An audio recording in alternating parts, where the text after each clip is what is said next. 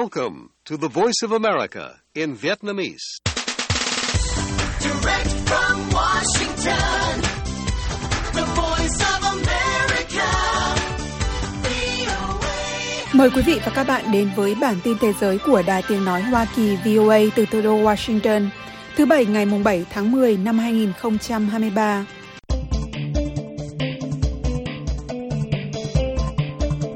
Giải Nobel Hòa bình năm nay được trao cho nhà hoạt động vì nữ quyền người Iran đang bị cầm tù, bà Nages Mohammadi. Ủy ban trao giải cho biết giải thưởng này vinh danh những người đứng sau các cuộc biểu tình chưa từng có gần đây ở Iran và kêu gọi trả tự do cho người đã vận động trong ba thập kỷ cho quyền của phụ nữ và đòi bãi bỏ án tử hình. And I hope the prize will give Nargis Mohammadi the courage to keep going. Những tin tức nổi bật khác về thế giới trong chương trình podcast này còn gồm có Cuộc tấn công phi đạn của Nga giết chết cậu bé ở Kharkiv. Nga tỏ ý sẽ sớm rút lại việc phê chuẩn hiệp ước cấm thử hạt nhân. Tổng thống Mỹ Biden có thể sẽ gặp Chủ tịch Tập của Trung Quốc vào tháng sau. Philippines phản đối nỗ lực của Trung Quốc nhằm ngăn chặn sứ mệnh tiếp tế sau vụ suýt va chạm trên biển. Tổ chức Y tế Thế giới cảnh báo sốt xuất huyết có thể tấn công Mỹ, châu Âu, châu Phi vào năm 2030. Mời quý vị và các bạn chờ nghe.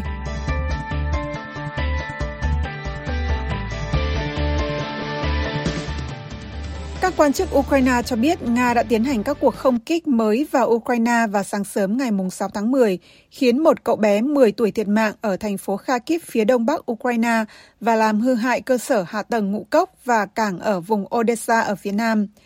Thống đốc khu vực Ole Sineubov nói cậu bé đã thiệt mạng khi Nga tấn công thành phố lớn thứ hai của Ukraine bằng hai phi đạn đạn đạo Iskander. Ông cho biết 23 người khác bị thương, trong đó có một em bé 11 tháng tuổi. Cha của cậu bé, ông Ole Biko, mặt đầy vết xước và quần áo dính đầy máu, đứng bàng hoàng với hy vọng rằng con trai lớn của mình sẽ sống sót. Tên lửa đã bắn thẳng vào căn hộ của tôi. Tôi kéo được đứa con trai nhỏ và vợ tôi ra. Mẹ tôi và đứa con trai lớn 10 tuổi vẫn ở đó. Ngay sau đó, có tin cậu bé qua đời. Cuộc tấn công phi đạn đã phá hủy phần lớn tòa nhà dân cư, nơi các nhân viên cứu hộ tìm kiếm giữa đống gạch vụn, kim loại cong vẹo và gỗ. Các cuộc tấn công diễn ra sau cuộc tấn công bằng phi đạn của Nga hôm mùng 5 tháng 10, trong đó các quan chức Ukraine cho biết hàng chục người đã thiệt mạng tại một ngôi làng ở phía đông bắc Ukraine trong một cuộc tụ tập để tưởng nhớ một người lính Ukraine đã hy sinh. Trong một tuyên bố, lực lượng không quân Ukraine cho biết trong cuộc tấn công mới nhất qua đêm, lực lượng phòng không Ukraine đã bắn hạ 25 trong số 33 máy bay không người lái do Nga phóng từ bán đảo Crimea bị sát nhập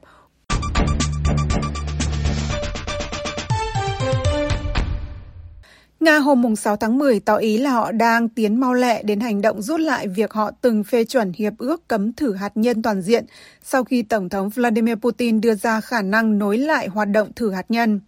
Ông Putin nói hôm mùng 5 tháng 10 rằng học thuyết hạt nhân của Nga vốn đặt ra các điều kiện để ông nhấn nút hạt nhân, không cần phải cập nhật, nhưng ông vẫn chưa sẵn sàng để nói liệu Moscow có cần nối lại các vụ thử hạt nhân hay không. Người đứng đầu Điện Kremlin cho hay Nga có thể xem xét động thái rút lại việc từng phê chuẩn hiệp ước cấm thử hạt nhân toàn diện vì Mỹ đã ký nhưng chưa phê chuẩn. Ông Dmitry Peskov nói tại cuộc họp báo thường kỳ ngày 6 tháng 10.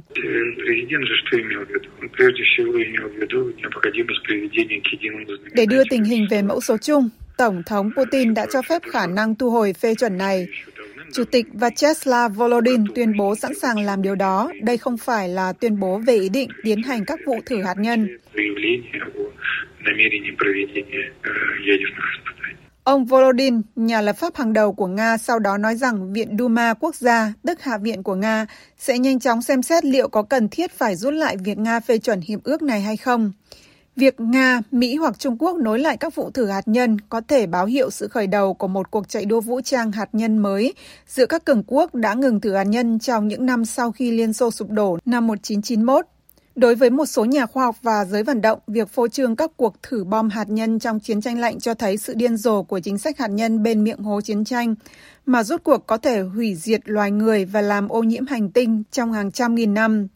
Nhưng cuộc chiến Ukraine đã làm gia tăng căng thẳng giữa Moscow và Washington lên mức cao nhất kể từ cuộc khủng hoảng tên lửa Cuba năm 1962. Cũng đúng lúc Trung Quốc đang tìm cách củng cố kho vũ khí hạt nhân của mình để tương xứng với vị thế là một siêu cường mới nổi.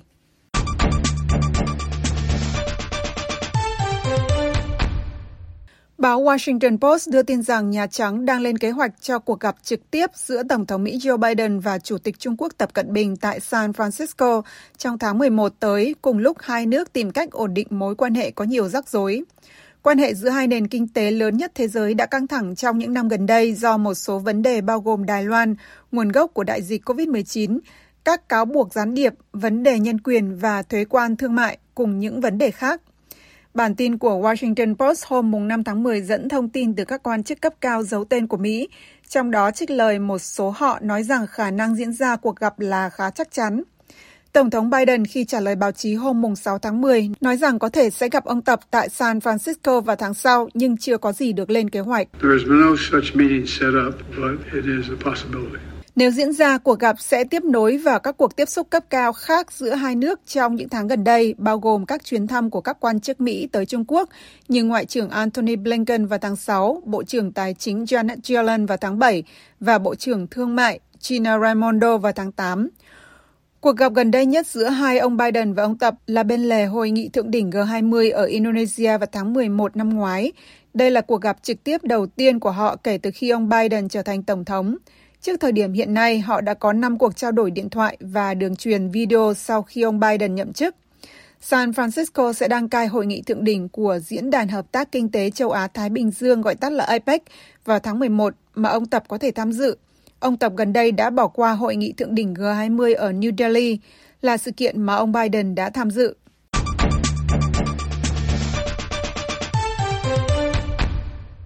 Lực lượng tuần duyên Philippines ngày 6 tháng 10 đã phản đối điều mà họ cho là nỗ lực của tuần duyên Trung Quốc nhằm ngăn chặn sứ mệnh của bốn tàu tiếp tế cho quân đội Philippines trên đảo San Ho đang tranh chấp ở Biển Đông, nói rằng điều đó đã dẫn đến một vụ suýt va chạm. Người phát ngôn của lực lượng tuần duyên Philippines, ông Jaita Riala, nói rằng trong vụ xảy ra hôm 4 tháng 10, một trong những tàu tuần duyên Trung Quốc đã áp sát tàu Philippines trong phạm vi 1 mét, khiến sĩ quan chỉ huy dừng động cơ và đảo ngược động cơ. Chúng tôi lên án hành vi của tàu cảnh sát biển Trung Quốc. Họ đã vi phạm pháp luật quốc tế, đặc biệt là các quy định về va chạm, vì họ thực hiện các hoạt động nguy hiểm và ngăn chặn các hoạt động của cảnh sát biển Philippines nhằm ngăn chặn các hoạt động thường lệ của chúng tôi trong việc cung cấp vật tư cho quân đội của chúng tôi. Đảo san hô trong khu vực được Philippines gọi là Ayungin, trong khi Trung Quốc gọi đó là Dạng san hô Renai, tức bãi cỏ mây. Một số ít binh sĩ Philippines sống trên tàu vận tải hải quân cũ, được Philippines neo đậu ở bãi cạn này vào năm 1999 để củng cố yêu sách chủ quyền của mình. Tuần duyên Trung Quốc cho biết trong một bài đăng trên trang web của mình rằng các tàu Philippines xâm nhập vùng biển lân cận của bãi cỏ mây mà không được phép và họ đã đưa ra những cảnh báo nghiêm khắc cũng như kiên quyết phản đối việc vận chuyển vật liệu lên tàu. Ông Tariala cũng nói thêm rằng một tàu hải quân Trung Quốc đã tiến gần đến khoảng cách 800 mét với tàu tuần duyên Philippines trong nhiệm vụ hôm 4 tháng 10 của họ. Philippines xác nhận đã tái tiếp tế thành công cho quân đội trên đảo San Ho hôm 4 tháng 10.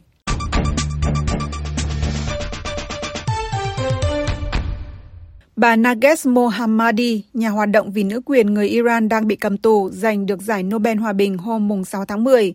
Việc chọn bà để trao giải cũng được xem là động thái lên án dưới lãnh đạo cầm quyền của Tehran và khích lệ tinh thần cho những người biểu tình chống chính phủ. Ủy ban trao giải cho biết giải thưởng này vinh danh những người đứng sau các cuộc biểu tình chưa từng có gần đây ở Iran và kêu gọi hãy trả tự do cho bà Mohammadi, 51 tuổi, người đã vận động trong ba thập kỷ cho quyền của phụ nữ và đòi bãi bỏ án tử hình. Bà Berit Rice Anderson, người đứng đầu Ủy ban Nobel Na Uy, nói với Reuters.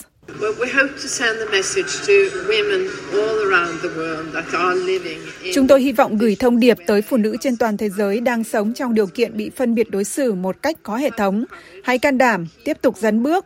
Chúng tôi muốn trao giải thưởng để khích lệ bà Nages Mohammadi và hàng trăm nghìn người đang kêu gọi cho chính điều này, phụ nữ cuộc sống tự do ở Iran. Life, freedom. Không có phản ứng chính thức ngay lập tức của Tehran, chính quyền này gọi các cuộc biểu tình là hành vi lật đổ do phương Tây cầm đầu. Theo Chủ tịch Ủy ban Nobel Na Uy cho biết, bà Mohammadi hiện đang thụ án tù với mức án tổng cộng là 31 năm. Trong số các tội danh áp cho bà có tội tuyên truyền chống nhà nước bị bắt hơn một chục lần trong đời mình và ba lần bị giam trong nhà tù Evin ở Tehran kể từ năm 2012, bà Mohammadi đã không thể gặp chồng mình trong 15 năm và các con trong 7 năm qua. Bà Mohammadi từng được tờ New York Times dẫn lời nói rằng bà sẽ không bao giờ ngừng phấn đấu vì dân chủ, vì bình đẳng, ngay cả khi điều đó đồng nghĩa với việc phải ngồi tù.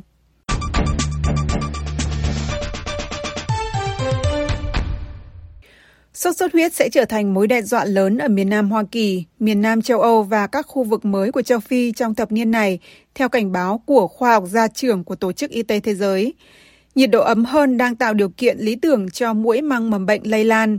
Căn bệnh này từ lâu đã trở thành một tai họa ở phần lớn châu Á và châu Mỹ Latin, khiến có khoảng 20.000 ca tử vong mỗi năm, và tỷ lệ mắc bệnh này đã tăng gấp 8 lần trên toàn cầu kể từ năm 2000. Bệnh được thúc đẩy phần lớn bởi biến đổi khí hậu cũng như sự di chuyển ngày càng tăng của người dân và đô thị hóa.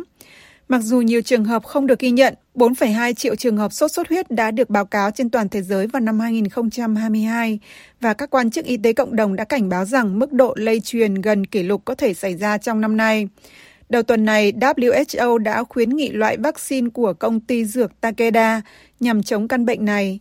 Tổng giám đốc WHO ông Tedros Adhanom Ghebreyesus nói, SAGE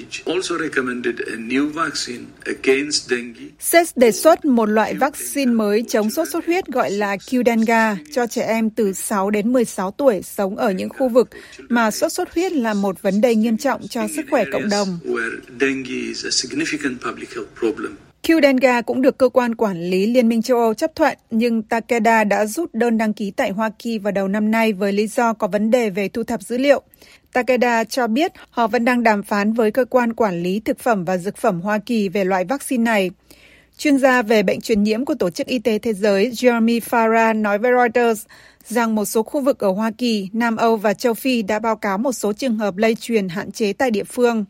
Ông kêu gọi chuẩn bị tốt hơn cho các khu vực bị ảnh hưởng, nơi dịch bệnh có nguy cơ bùng nổ, nhằm tránh gây áp lực lớn cho các dịch vụ y tế. Điều này có thể bao gồm các kế hoạch phân loại bệnh viện và quy hoạch đô thị để tránh các khu vực có nước động gần hoặc trong nhà. Hầu hết những người mắc bệnh sốt xuất huyết đều không có triệu chứng. Những người mắc bệnh này có thể bị sốt, co thắt cơ và đau khớp nghiêm trọng đến mức được gọi là sốt gãy xương. Dù vậy, bệnh gây tử vong với tỷ lệ dưới 1%.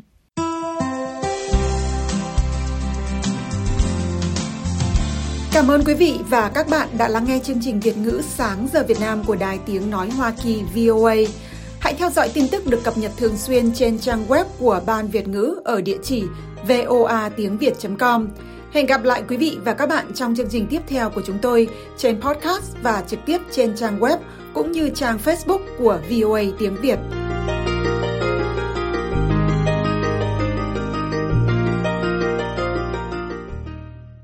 This program has come to you from the Voice of America, Washington.